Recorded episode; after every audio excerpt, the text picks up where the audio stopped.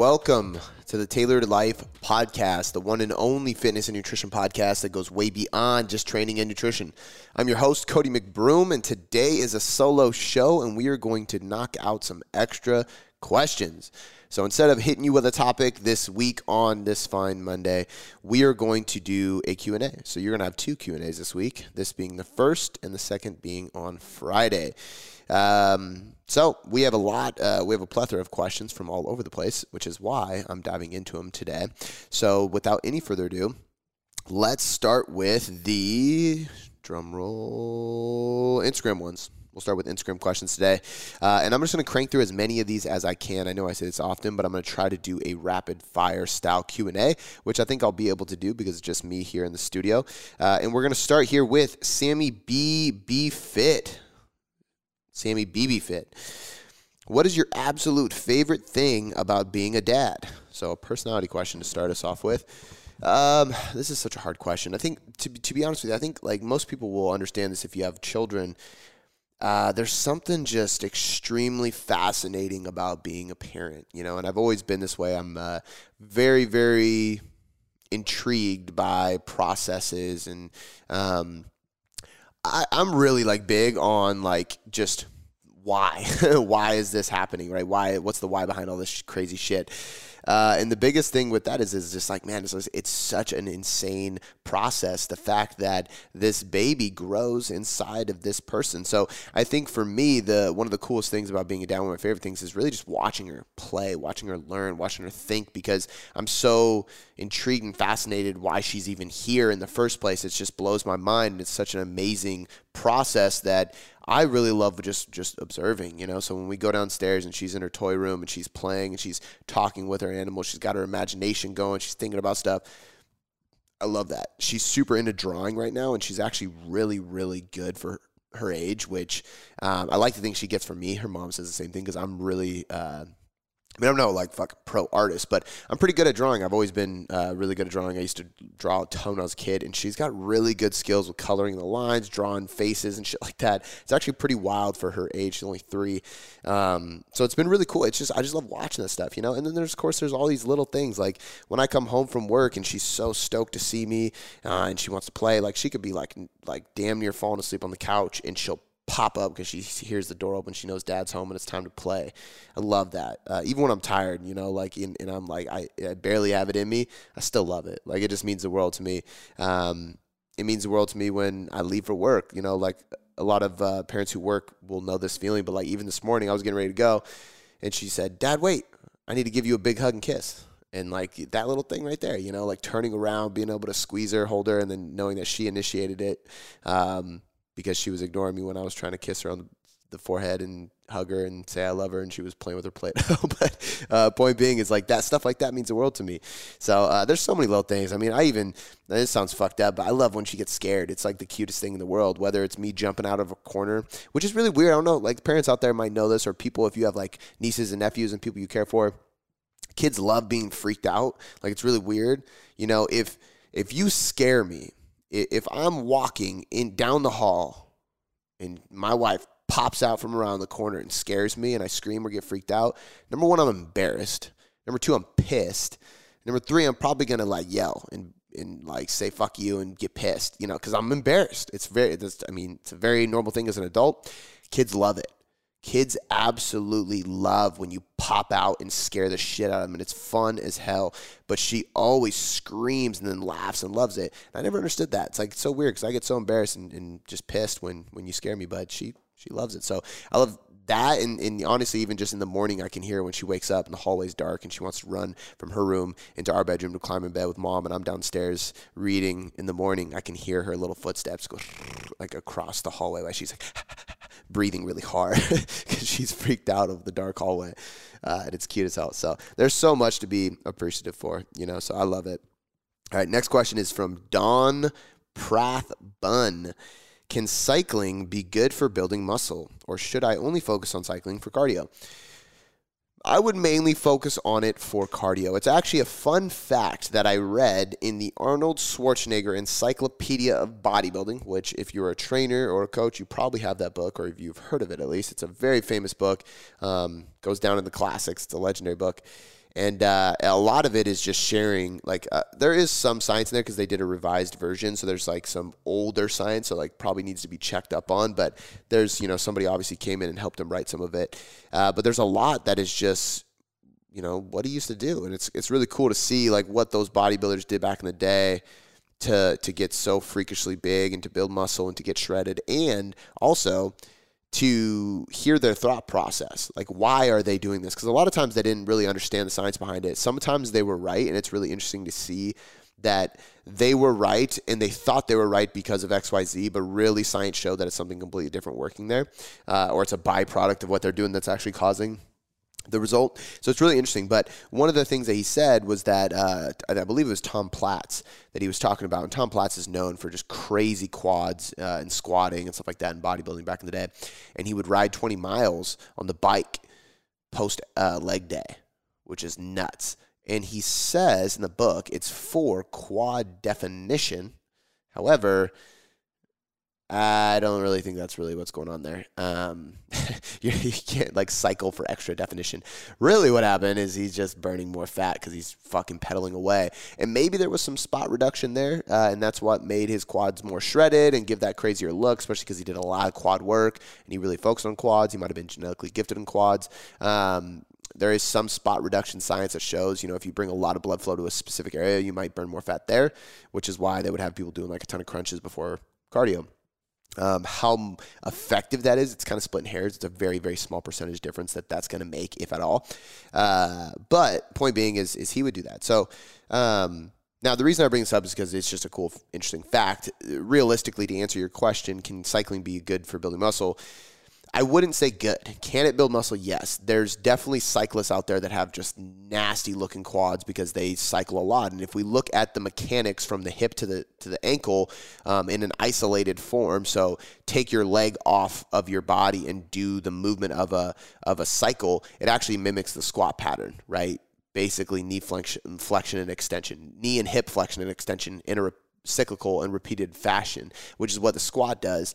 So you are making muscular contractions that would stimulate muscle growth, right? You're going to build muscle. Now, the problem is there's no eccentric loading here. Um, you're working in a muscular endurance range, so you can't really overload this significantly over time. So the adaptation curve just kind of sucks. So there's a lot of reasons why it's just not optimal. So when I say it's not good for building muscle, but you can build muscle, that's basically how you want to look at it. If this is what I would say don't use cycling as your form of muscle growth. Use it as your form of cardio. However, it's probably a better source of cardio compared to other forms uh, because it mimics the squat pattern, and research has shown that biking can actually improve your squat, uh, 1RM, and performance, but also because there's no eccentric loading on the joints. So, it's probably going to be better for your joints. It's probably going to be less muscle damage on the the actual muscles working itself because there's no eccentric loading. So when you do a squat, you're lowering with a heavy load. That's an eccentric load that creates a lot of muscle damage. That creates delayed onset muscle soreness. This would not. So it's a great form of cardio. It's probably not your best suited like thing for muscle growth. However, it will work for some muscle growth. And excuse me if I have to clear my throat a few times. I'm just getting over being sick, so it's uh, I'm trying to recover my voice. G. Benny asked, "Is it safe to train with back pain?" I will never say blanket, like a blanket statement of yes, it's safe because it's all individually dependent. So it depends on you, your movement quality and patterns. It depends on your, your muscle tightness and soreness and, and stiffness and flexibility. It depends on your joint mobility. It depends on the specific back injury you uh, suffered from. Uh, it depends on your style of training. I mean, your goals. It just depends on so much. So I, I can't really say for sure. However, I would say it's it's recommended to program or to to train intelligently with caution. And the reason I say it like that is because you can't just go in the gym and, and just get after it like you normally do. You really got to pay attention with caution because you are more susceptible to getting hurt, without a doubt in my mind. If you have a back injury, a low back injury, anything like that, and you go in the gym, you're more likely to get hurt. So you got to be very cautious. You also got to be cautious with your exercise selection. So you don't want to be doing specific movements. You probably should stay away from deadlifting from the floor. You should probably avoid loading your back, like with a back squat or something like that. Um, good mornings there's just certain things that are just a no brainer. Don't do it. I probably wouldn't even press a barbell overhead because you're more likely to go into uh, loaded hyperextension of the spine, and that might cause some issues, especially if the reason you have issues in the first place is because your extension uh, ex- extension intolerant, you could call it. And I believe there's like when we look at uh, Stuart McGill, I think is the one, but I could be butchering this. When he looked at uh, or whoever it is that I'm thinking of looked at the different forms or root causes that could cause back pain. A lot of times it's extension intolerance, rotation intolerance, or it is flexion intolerance. So you either have an issue with flexing the spine, extending the spine, or rotating the spine. And depending on which one of those is causing the issue, that's probably what you got to work on and attack. So, um, with that being said, is it safe to train with back? I mean, maybe you got to know what you should be avoiding and what you shouldn't be avoiding, and then just make sure when you go into the gym, you're just you're paying attention to that specifically. So you're you're doing this with caution. You're being very specific with the exercises you choose. A oh, and I should probably add to unilateral training is really smart. So shifting a lot of these stuff to unilateral training is usually a good bet because it just it splits the load on the spine in half, right? So if you do a 200 pound back squat that's 100 pounds per leg, 200 pounds of spine. Well, you could do a 100 pound per leg split squat by doing holding 50 pound dumbbells and then not having any of that load on your spine. Or even if you we look at the load, which isn't on your back anymore, but even if it was on your back, still half the load on your spine. So there's things that you should be doing, uh, but avoiding training completely is almost never the answer unless you're literally to the point where you can't walk you're just debilitated because if if you're hurt, you want to get blood flow in the limbs. You want to get oxygen. You want to get movement. That's why they also say like the whole RICE thing, rest, ice, compression, elevate. That's not the best solution or answer for um, somebody who is going through an injury. You actually want to get blood flow through the joint that is injured. You want to get movement through it. So avoiding that is probably not the best answer. A underscore Leany people put feet on the bench while doing barbell slash dumbbell press or skull crushers. Why or why not? Um, I don't think this is very advantageous for skull crushers by any means. So unless you feel more comfortable in that position for skull crushers, you can. For barbell and dumbbell bench press, there was a study that showed more pectoral activation. Now we have to be cautious with this because studies that use a uh, stem style uh, reader, so something that is like basically looking for electrical impulses of the muscle. Is the muscle firing? Those are great. Like it's going to show you that the muscle is is activating, but it's not necessarily the answer or the best way to track muscular growth or hypertrophy. So we don't want to look at that as like the end all be all. However, uh, it did show more activation. So this is also like they showed more activation than the decline press, um, which is taking that to a further extent. So putting your feet up on the bench it, it, can be useful to get more pec activation. That's why some people do it. The downside is, is that when you bring your feet up on the bench, you're probably going to be firing your core more, which most people will be like, oh, great, that's an awesome thing. Eh, I mean, yes, but at the same time, I would also say, hey, why don't you just train your core separately and then focus on training your chest and your shoulders and your triceps for the bench? You know what I mean? Like, leave the movement to the movement itself. When we start going, well, if I can bench but also activate my quads and my core and my glutes and my calves, and then I can tweak this and get my lats going, now all of a sudden it's not even a bench press, right? You're spreading the load across too much and you're being highly unspecific. So and you're just getting fancy and overly functional um, which isn't even functional. People try to get so functional that they create an exercise that is not even functional anymore. But that's a rant for another time.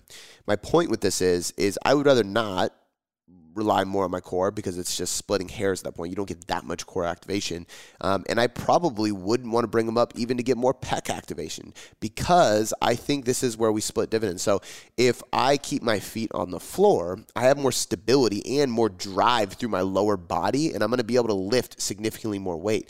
Everybody knows who benches a lot you can bench more weight with your feet on the floor and allowing yourself to drive your feet through the floor as you press the bar rather than having your feet elevated or hovering off the bench. You're just not going to be able to press as much, plain and simple. And at the end of the day, I think the volume you are pushing by the end of the sets that you're doing or by the end of the workout is much more important than the idea of getting a little bit more stimulation or activation out of your pec muscles. So I would keep your feet on the floor, drive through your feet, lift heavier, that's going to increase total volume and intensity and effort, and that's going to lead to better results long term than trying to get a little more chest activation by elevating your feet or uh, legs onto a bench. All right, uh, Rachel uh, underscore Rachel Wheeler underscore. What biofeedback do you look for when implementing refeeds? Um, typically psychological relief and performance or recovery. You know, like for the most part, we know at this point that refeed's main uh, function or purpose is going to be uh, it's really just uh, psychological relief, so relieving stress of dieting, uh, taking off some of the stress that that dieting has on you mentally, and then also making sure that you are um, replenishing glycogen and filling up muscle cells. So when we look at a lot of diet breaking refeed research, most of it is just psychological. And the, the latest one, the IceCap trial by uh, Jackson Peos, also showed that there was an increase in muscular endurance, and this makes sense because they saw a increase in muscular uh, uh, replenishment of glycogen. They saw, um, I mean, obviously you're increasing carbohydrates, so you're going to have more intracellular glycogen, which is fuel for training, which means they were able to squeeze out a little bit more reps on everything. So it increased muscular endurance, which in my mind is another way to increase volume, really. So what I'm looking for is mainly just the psychological relief. So asking the client, like, did that give you psychological relief? Did that lower stress? Did that give you a little bit more motivation, more energy, uh, more mental drive, or, or fortitude to get through the diet to work through this um, and on top of that, like, do you feel better in the gym? Do you feel like you're recovering more? Do you, can we add a little bit more volume? I mean, research shows that if we take a refeed and we have more glycogen, we might be able to push out some more reps. So let's do a little more volume. If it's just a one day refeed, then just that session or the next day. Um, I'm thinking more multi day refeeds like diet breaks. I think those are more effective. So spending a full week, for example, and, and really trying to push volume up a little bit by, hey, on everything you're going to add, like on your last set, you're going to go to failure. So like, let's say you have three sets of 10, you do two sets of 10, then you do one set of max reps, which maybe you squeeze out an extra five reps. But if you do that across everything, you end up squeezing out quite a bit extra tonnage, which is volume. So it's reps times sets times load. And that's a lot of volume that's going to be added on just from doing some diet breaks or refeeds. Uh, but those are the main things I'm looking at. I'm not looking at much more. Um, for some individuals, I still believe that there is a uh, a response, uh, a dose response effect with cortisol levels. So somebody might have some physiological changes from a diet break, even though diet break research doesn't really lend itself to show that much. I think it's hard to track, and I think that the the con, uh, the the participants within the studies just aren't the best participants to show that. Most of the time they're college kids because that's who they can get to do these studies. Most of the time they're getting paid to do this and they have very minimal stress or responsibilities in life. So it's like, hey, go to school and then come here, come to the uh, follow this diet and come to the lab and get a lift in after class. You know what I mean? Like you're going to learn a lot from those, and obviously we do, but most of the time that's what research is. Not all research, but a lot of research is. So I'm much more interested in using diet breaks with individuals who maybe have, who, who are parents, work a full time job, and are trying to lose 30 pounds. They might have more stress in their life. Are they a chronic dieter? Do they already have thyroid dysfunction coming into the situation? So on and so forth. So with those individuals, I might be looking at more. I might be uh, asking questions about their menstrual cycle, about their sleep, about their stress levels, about looking at weight loss and body composition as they do it. Because if we see like a whoosh effect where they drop a lot of water when we increase carbs, it means that they are chronically stressed and we may need to figure out a way to cycle in these diet breaks and refeeds more frequently or better manage stress so we're not retaining water and that's going to mask any weight that you are losing, so on and so forth. So there's a lot to it. But for the most part, for most people, when I look at refeeds, I'm looking at performance performance and recovery, as well as just the psychological stress factor. All right, Chavo 11 Bravo, using knee wraps all the time during squats. Um, this is one where not that much research is actually favoring them, to be honest with you, and I still wear knee wraps. So um, there was a uh, a recent study on it actually in this year, and it's called "Effect of neoprene knee sleeve on performance and muscle activity in men and women during high intensity, vo- high volume resistance training by Hatfield et al. Um, basically, they they I mean they took people resistance training lifters completed six sets of leg press to failure at 80% of 1RM, both with and without knee sleeves. Um, they tracked a bunch of different data, blah blah blah. Basically, found that it didn't do anything. Right. Um, eh, you know, if you like wearing knee sleeves, wear them. Um, don't wear them if you don't because at this point, like it doesn't really appear to do much at all. It doesn't improve in performance in any of the studies um, with submaximal loads. And I've looked at quite a few studies on this because they've done it multiple times and they've recreated the studies multiple times, and there hasn't been anything significant shown. So for the most part, I don't think knee sleeves do much at all. I still wear knee sleeves because I think it's a placebo thing. You know, like I feel better. Like I notice my knees get creaky if I don't wear them. I don't know if like the knee sleeves keep my legs warm because the warehouse gym gets cold, or if it's just a mental thing. It doesn't really matter at this point. You know, to me, if if I know that it's going to help my performance. That's all that matters, right? So sometimes we have to remember that research may show one thing, um, and this is where you can't do a study on knee sleeves and have a bunch of people come into the study who are obsessed with knee sleeves. Like, if you have all your participants are like, knee sleeves help me a lot, they probably will help a lot. Not because they're making them better when they wear them, but when they take them off, it makes them worse. And that's placebo. So, we have to be cautious with that with everything, right? And that's why they have to control the participants that go into these studies. But for the most part, it showed that nothing really happens. I still wear them. I would say if you're a power lifter that's squatting crazy numbers. Like when I think of, you know, West Side Conjugate, Juggernaut, like pro uh, power lifters, usually geared, like that are lifting 800 to 1200 pound squats, like crazy, crazy numbers. Yeah, they should wear knee sleeves. Like there might be something to those. Those guys aren't being researched though. But for all of us who are squatting human, no, like human numbers in the squat rack, yeah, they're not really going to do anything. Uh, if you feel like they do, it's it's a placebo effect, and that's great, and you should continue using them because it's probably helping you out. Charissa Klobuchar. Is two protein supplements a day bad? One shake and one bar or two shakes per day? No, not necessarily. Um, I said no on my story, and somebody kind of commented back uh, they DM me and ask me if I uh, would say that it's worse because you get less micronutrients because protein supplements don't have the same amount of micronutrients in it. And I countered with not really because most protein sources aren't going to be super micronutrient dense anyway. If you're eating grass fed beef or grass fed steaks, whole eggs, stuff like that, then yeah, of course.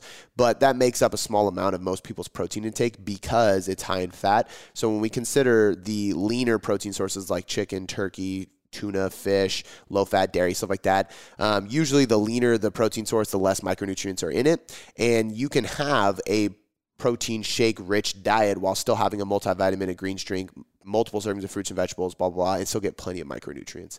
So you have to go work really hard to avoid getting your micronutrients in. Now, if somebody is doing the IIFYM game too hard, like they are uh, drinking multiple shakes per day, having a fiber supplement, and just having Pop Tarts and shit like that, yeah, of course, you're going to be missing out on micronutrients.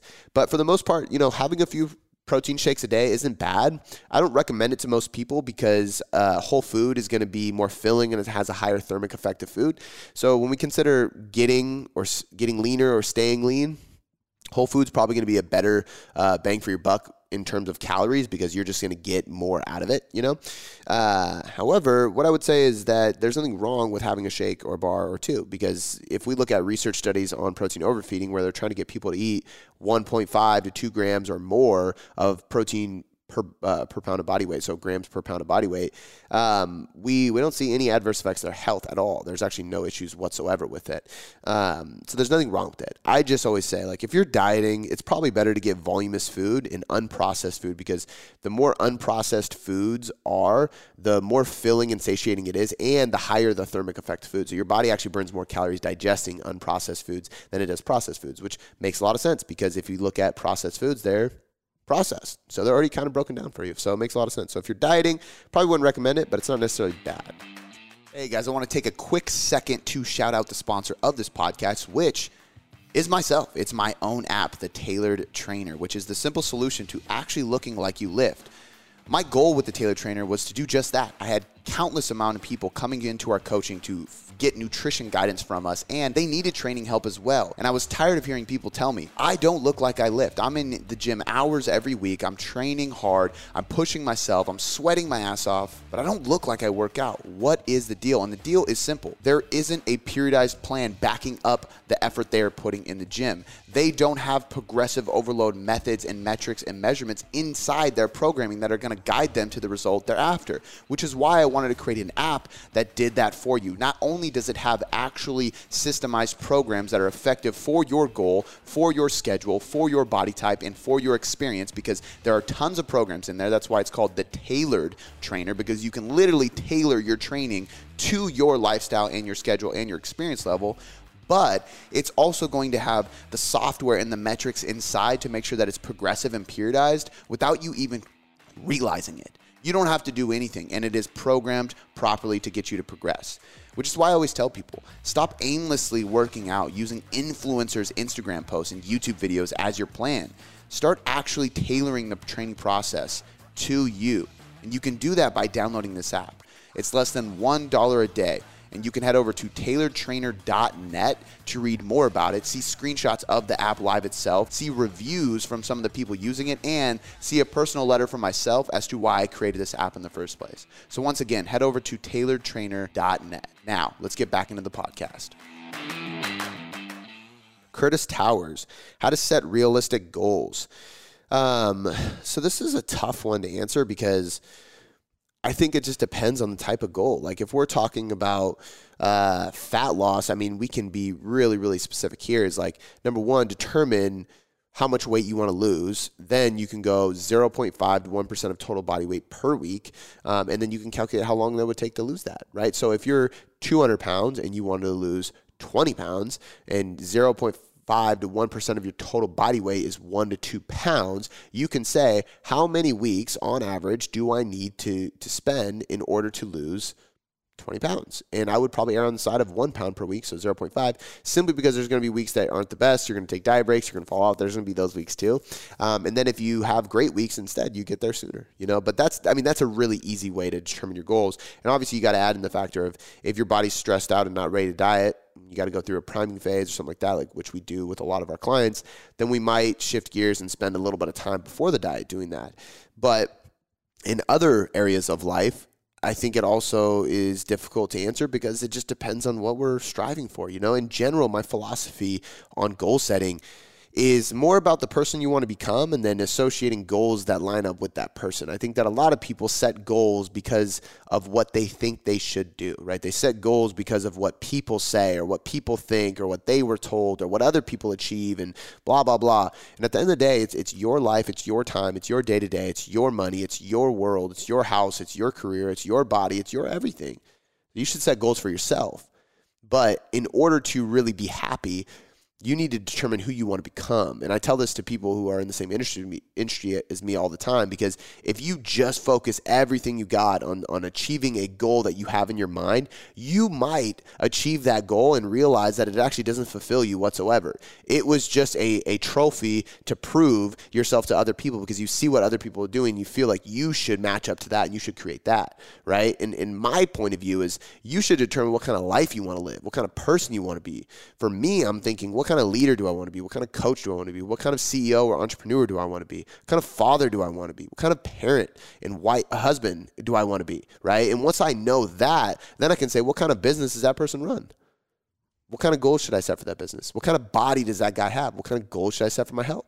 Right? And then I align my targets with that overall goal. So that goal might be a big distance goal, right? It might be three, four, five, ten years away of what I ultimately want to be the biggest, best, badass, most accomplished version of myself. But then I can reverse engineer that and say, okay, that's who I will be, but who's that person right now? Where do I need to shift my habits and actions to line up with that? And what should my immediate goal be for the end of the month, end of the quarter, end of the year? Like, what should my close end goal be? And how does that align with that big, big long term picture? Right? Because then I'm, I'm aligned with my North Star, with my main focus, right? But I'm working on these mini goals that I've essentially reverse engineered in order to get there. And it's all aligned with one specific thing who I want to become. Because at the end of the day, that's what matters most what you want out of life. So, um, long-winded answer there, but I think like, uh, and I mean, it's really not a long-winded answer. I could probably do a whole podcast on that. But in gen- general, how to set realistic goals.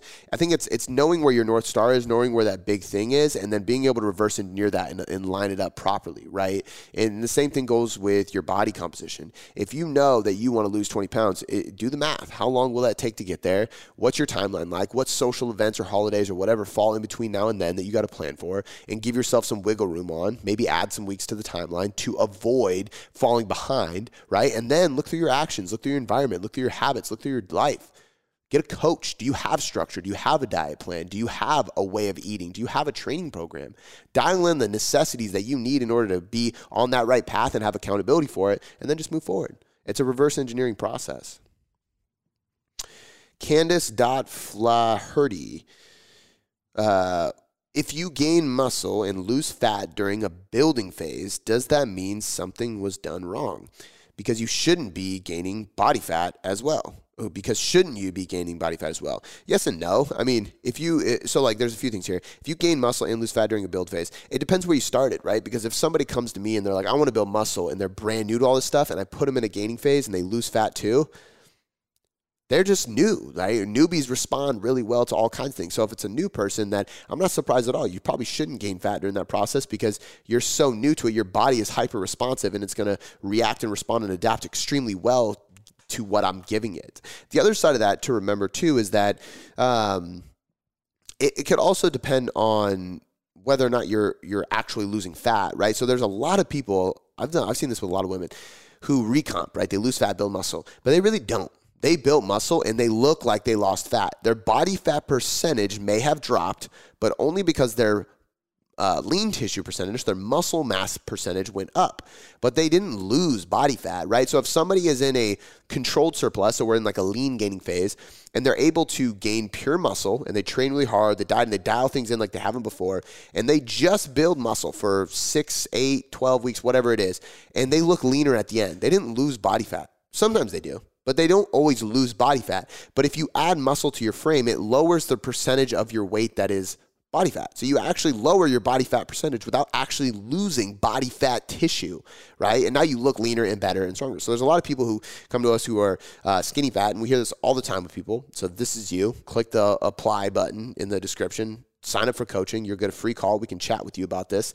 But we hear this all the time. I want to look like I work out. And this is a very common thing for these people. They want to look like they lift. They are lifting. They're just not doing it the right way. They're not dieting the right way. And they end up in this place that, that is skinny fat. And we take them through a lean gaining phase, which is at or just slightly above maintenance. They build muscle, but it looks like they lose body fat and realistically is we are dropping body fat percentage and this is a type of recomp but we're not losing a ton of fat pounds pounds of body fat. We're gaining muscle and it's shifting the way our body composition is right? So um, can you do it? Absolutely. You can absolutely uh, lose fat and build muscle during a building phase and it doesn't necessarily mean you did anything wrong. It just means that your starting point was at a certain place where it allowed you to do so. Um, and even if you're not a newbie if you're a more advanced individual and let's say you put yourself in a surplus, but also tr- change your training. So maybe you're advanced, but you've been doing a style of training that is very different than bodybuilding or physique training really should look like. And you increase calories to go into surplus and shift your training to a high volume bodybuilding style program. Chances are you, you're probably going to build some muscle and lose some fat because it's such a new stimulus to you. That novelty stimulus allows you to lose fat and build muscle. Um, and part of it is, is the the quote unquote surplus you thought you were in, you're actually not in because that change in training is shifting your energy expenditure as well, and you're burning and utilizing a lot more calories than you were pr- previously, especially carbohydrates a lot of times in this situation. And what happens is you bring calories up, but you also increase volume, and it ends up making that increase in calories actually just maintenance. So you're not even in a surplus; you're actually just at maintenance. So that's I've seen that happen as well. So it kind of depends. Like, are you you know how new are you to this? Are you changing your training dramatically? Are you increasing volume dramatically while you're increasing calories? Um, are you not losing any body fat, but you're just purely gaining muscle and it's shifting the way your body composition looks as if you are losing body fat because your body fat percentage is dropping. Um, so there's a lot here. Uh, but it doesn't necessarily mean anything is done wrong. I mean, that's a perfect world situation. All right, uh, next question. This is an odd one. Andra 03 underscore CZ underscore. Thoughts on NNN? No Nut November with a laughing emoji. Um, so I don't know if they're joking or not. I don't know if this is a real thing. I actually think it might be because I know um, uh, uh, who I'm might be getting on the podcast. We've been going back and forth talking, so he might be coming on. Um, he has something going on called No Fap slash No Porn November. Um, so uh, that's not the same thing. Uh, but I don't know what FAP is, no FAP, but No Porn November is, is what he's promoting. So this is one of those topics where, like, it's obviously a, a weird one for a lot of people uh, listening. Sometimes people get uncomfortable with this. I don't. I don't get uncomfortable with anything, so I can talk about anything. Um, I think that uh, the idea of no, like that's stupid. I think sex is healthy, especially with your your partner. So like you should be advocating healthy sex with your partner constantly. That's that's part of love, and I think that's extremely healthy for. Uh, I mean, there's studies to show for health and longevity, and and obviously an array of other things that's healthy for. Uh, but just for health and longevity alone, it's super healthy for hormone development, all those things. So I definitely don't think you should get rid of that completely. Um, now I do like and agree with Nsima with the no porn thing. I think that's uh, it, it's getting more popular of a topic that's being discussed amongst men, which I think it's a good thing that it is because uh, it's it's crazy how much porn is actually out there, believe it or not. But um, mean, this is obviously not my expertise or what this podcast is typically about.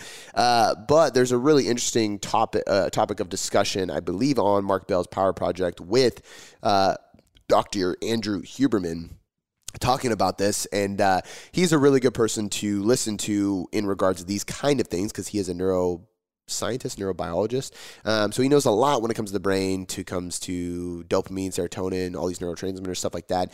And there's a real issue with a lot of uh, porn watching, video game playing, stuff like that when it comes to dopamine and serotonin levels. So there's a lot of people who will deplete the shit out of their neurotransmitters in their brain and their dopamine, uh, their reward system by watching too much porn or playing too much video games. It's it's instant gratification. It's it's fast tracking the gratification reward system process in the brain, and it can dysregulate what we enjoy in life. So it's actually showing. I mean, there was he had an example of somebody who uh, was kind of getting depressed and he was getting uh, diagnosed with ADHD and stuff like that, and he removed all this stuff, and he actually saw a significant increase in mental health. He got rid of uh, the depressive symptoms. He even had the doctors actually say to him that he was no longer uh, he, he probably no longer had ADHD, so they didn't even prescribe anything. So they actually took back their diagnosis of him, which is crazy to hear doctors do that. But uh, but the point is, is is it really kind of just feeds off this dopamine cycle. So uh, and it's it's the same discussion. This is not just isolated to this one thing, but it's the same discussion with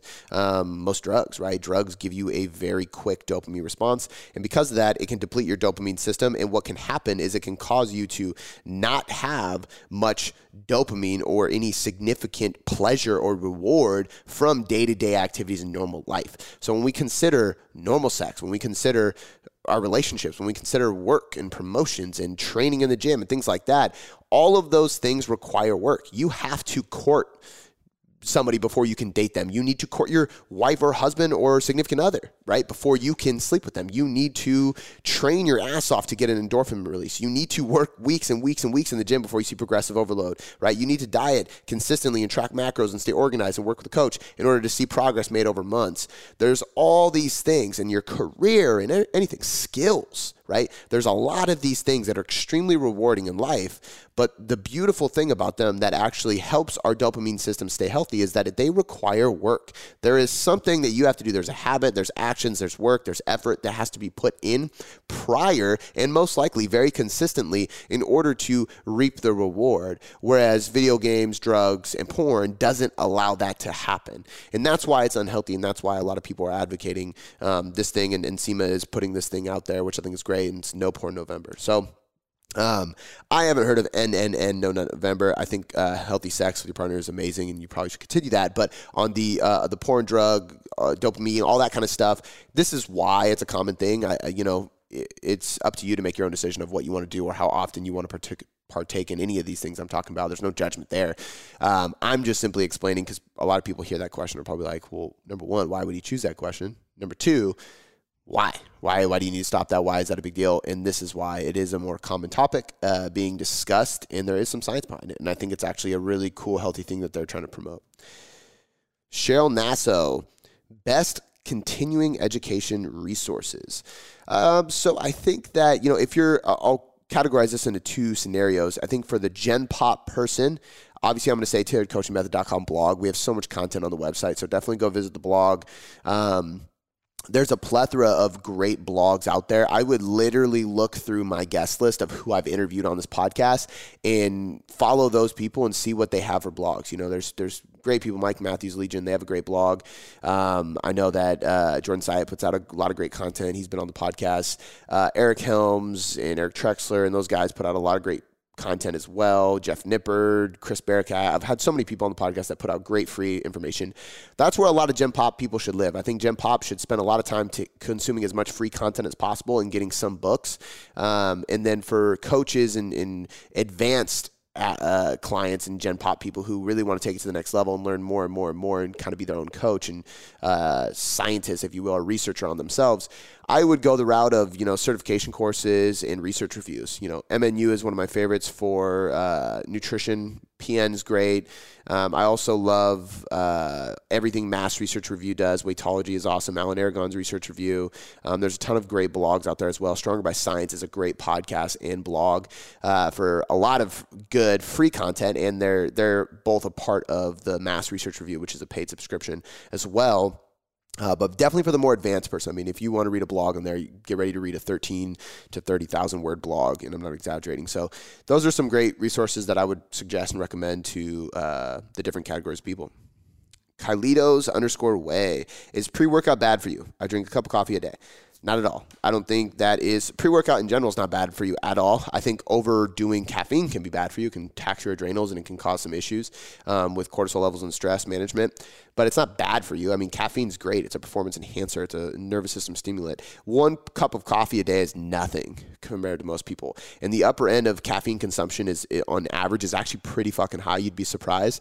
But if you head over to examine.com and you just look up caffeine, like you can Google search examine slash caffeine or just examine space caffeine and you'll see their page and you'll be able to calculate based on your body weight how much uh, caffeine you should do and there's a range and you should start at the bottom end range because everybody has a different sensitivity uh, there's different enzymes in the body that actually metabolize uh, caffeine. So we all, all have a different metabolic response to caffeine, which means how do we process and digest and break down caffeine? For some people, you can handle a lot like myself. For other people, you can't. And you get super wired and jittery. So that range is there for a reason. Start on the lower end and then work your way up. But one cup of coffee a day is, is fine for almost anybody I've ever worked with. Um, and pre workout's great because it's not just caffeine, but if you get a good pre workout like Legions, which I really, really do uh, promote and love because it's it's fortified. It's like really dosed with everything that you really want um, you're going to get the, the most important things beta alanine, uh, citrulline malate, caffeine, obviously, and betaine, right? And there's a couple other extras in there, but those are the primary supplements that are proven to actually do something in your training that's going to allow you to have better blood flow, better pump, better muscle endurance, better strength, better recovery, better hydration, and then obviously the nervous system stimulant of caffeine. And you can also get non stimulant so I actually use more non-stimulant pre-workout from Legion than anything else. So if you want that, buy legion.com slash boom boom. You can save 20%. Kova Fitness underscore IF. What do you think about ramp up sets for accessory exercises? Uh, I don't like them. I, I, think that it's hard for me to say that too because I know people who use them. Uh, I know coaches that use them, and I really respect them like those coaches. I just don't see the value in them because by the time I get to an accessory movement, I'm already warmed up. So if I'm doing a leg day for example, today, I have squats and then I'm going to do some RDLs after that. So I'm going to go through a full dynamic warm up. Then I'm going to do multiple sets of squats, ramping up to my heavy squats. Then I'm going to squat, and then I'm going to move to an RDL. Right? I'm I'm warmed up by the RDL. I don't need to do more working sets. And what I have found is if I do warm up sets, I actually just fatigue myself more because I'm still putting the muscle through a full range of motion under tension, even if it's a lighter weight. So I end up fatiguing myself more and it actually lowers my total volume. I would rather jump right into a working set. And if I can add more weight on top of that, great. But I'm totally fine jumping right into it. And I think that's a better way to go to save your energy and actually be able to perform at heavier loads. Doug underscore fitness underscore how to help a client that doesn't log their food or accountability spreadsheets. Um, I think this is where a lot of people are. Uh, they tend to. There, you, you can't try to fit a client into a box, right? So if you are struggling with a client and the client's not adhering or following the exact protocols that you typically use or the methods you use, I understand that being frustrating, but at the same time, you cannot blame that client if your systems aren't the best systems for you. And rather than trying to fit the client into a box, you need to prioritize adjusting and diversifying your methods and your route of coaching those methods in order to fit the client's needs and get them the results they want and that they hired you for. So I think a lot of times this is the situation where I go, you know what, you need to adapt not the other way around. Um, if the client is just lacking education, that's a different story. You know, there's times where the client might not be adhering to something not because they don't want to, but because they don't understand how to. And so you need to do a better job at educating the client. That's why we work so damn hard to make sure everything is clear cut, extremely well explained and thorough, and you have nonstop access to our coaches because we want to make sure that you understand everything 100% and you have that full buy-in and clarity of what we're doing and why we're doing it. Um, but yeah, I think uh, at the end of the day, like you need to adapt to the individual. You know, that's why we call ourselves tailored coaching methods because it's about tailoring to the individual. Rapanaya, uh, how do you handle stress? There's there's two things that come to mind when I when I like think of this question, um, and it's it's a combo, right? There's the daily habits you got to be aware of, right? So every single day I wake up before everybody in the house, right? I want some quiet time. I meditate, I read, I go on a walk, I do my things that I need to do in order to put me in a place that is healthy, right? I get my sleep. That's a big one. If you're not getting enough sleep, get enough sleep. I train. I do all these things on a daily basis because I know that those things keep me in the best place mentally, physically, spiritually to ensure that I am constantly handling stress well, right? Those are my stress management practices, so to speak, and habits. But then the other side of me wants to answer it in a way of it's a mindset shift. So I think that there's a, there was a time in my life where I kind of stopped and was like, you know what? Pressure, and this is a quote, pressure is a privilege, right? I, I kind of realized that pressure is a privilege and the stress I am facing is actually due to what I am kind of putting on myself, right? The things I stress about are the things I love and want and desire. So the things I have anxiety about, things I see overwhelmed with, the things I get stressed about, uh, quite literally, it is my job. It's the physical push I do to myself in the gym, dieting, things like that. It's my parenthood, right? It's me being a dad. It's me being married. It's me being a homeowner. It's me doing all the shit that I've always wanted to do.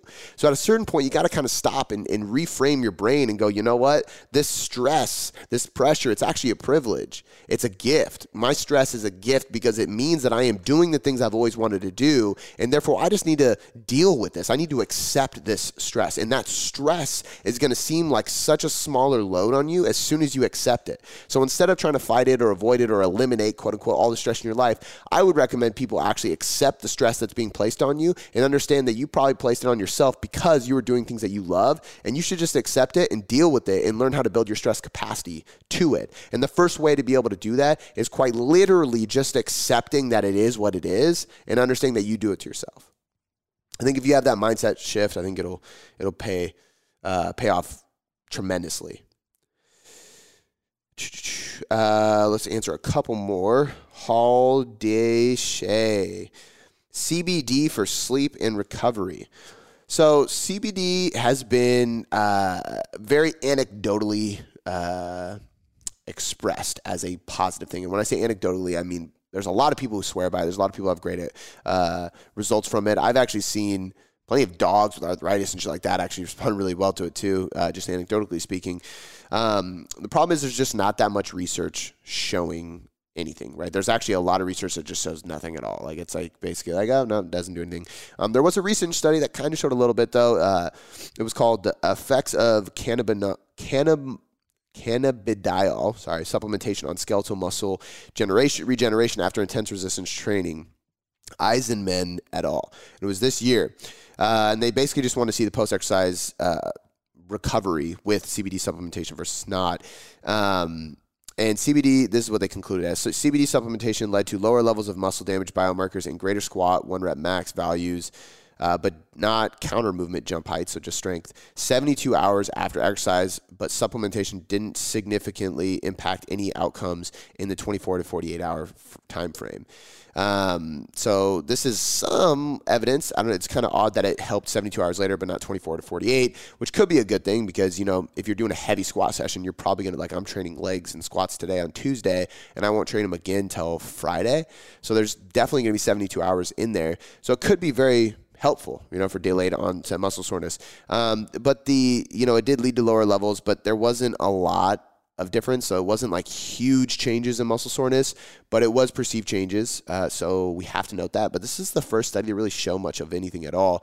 So what I would say is that if you this is kind of like the knee sleeve things if you feel like cbd helps you then keep taking it um, i know cbd is going to be different if there's THC in it as well. So if you're consuming CBD that has other uh, cannabinoids in it, like THC, you're getting a more full spectrum marijuana supplement, uh, and that's probably going to lead to different results. I don't have a lot of experience with the combination just because uh, I, I mean, back in the day, but I didn't wasn't isolating CBD by itself. Um, and I don't partake in either of those really anymore. So it's hard for me to say for sure from an anecdotal perspective. But if you're combining the two, I, I, don't think this this question or this this study applies because this is strictly for CBD. And I do know know that cannabinoids are kind of similar to the amino acids in the sense that you're going to get more bang for your buck out of eating full spectrum aminos, right? Essential amino acids, so EAAs instead of BCAAs, or whey protein or food because it has all the amino acids instead of just three isolated ones. It's kind of similar with cannabinoids because there's a ton of different cannabinoids inside of marijuana, not just CBD or just THC. And then to add to that, um, this study, it, when looking at just CBD, it led to a little bit, so a little bit lower, which is still there. I will take anything. So for me personally, um, what it would take for me to start taking CBD on a regular basis would be for a couple more uh, studies to come out. Um, and maybe I'll test this and just get my own anecdotal feedback. But I think right now, based on this research, it's like I would need a couple more studies to replicate that because anytime there's studies that come out, you kind of need to have multiple studies showing the same findings for it to be like, okay, yep, it works.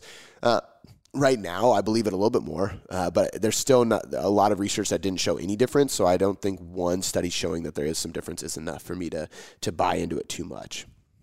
But again, placebo. If you feel better, if you sleep better, if you know it's better, dude, keep taking it. By all means, I think that's a great idea because there's a lot of things uh, in training and nutrition that are strictly placebo, and we shouldn't shy away from admitting that or, or avoid using them just because it's placebo. We should use them more because placebo works, period. All right, last question. Uh, Bryn Wesh for newbie for a newbie where is the best place to begin with training? Um, the best place to begin with training in my opinion would be a uh, for a brand new person i would go with a three day full body power building style approach. So you'd have like a bench squat deadlift day um, or a squat bench deadlift day and then you have accessory and isolation work following it that's bodybuilding specific. Full body every time. It's going to spread your volume out. It's going to make sure you don't get overly sore in any one area. Um, and it's a good way to keep volume and, and, intensity pretty low overall by just training three days a week because you're a newbie. You're going to respond really well to anything you do. You might as well do a minimal damage style program, which is going to be a three day full body approach. The power building approach is going to work best because then you spend some time developing skill around the compound lifts, which is going to pay dividends to build muscle and strength over time. And then you can just have isolation work afterwards, like curls, lateral raises, leg extensions, RDLs, things like that, just to slap on some muscle and get better at the movements. And then after six months to a year of doing something like that, I would shift into an upper lower split with the exact same approach power building, compound lifts, powerlifting style compound lifts, and then bodybuilding accessory work. For most people, that's probably the best bet if your goal is body composition, no matter what.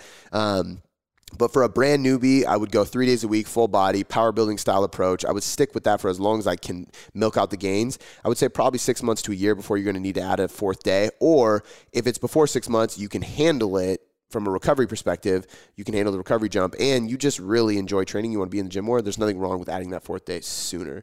Uh, but in general, I think that's that's probably the best approach. All right, guys, that's a wrap for today. A little extra bonus Q and A for you guys. I hope you enjoyed it. As always, leave us a five star rating and review. We greatly appreciate it, and it allows us to climb up in the rankings on iTunes, which uh, makes me want to suggest as well share this with a friend because that also helps us a ton and it gets the word out there. It lets us spread the message. And last but not least, make sure you check out tailoredcoachingmethod.com/blog to check out a ton of free content. There's also free guides on the website. Um, there is so much free stuff on there. I cannot encourage you enough to go check it out out. All right, guys, I'll catch you next time.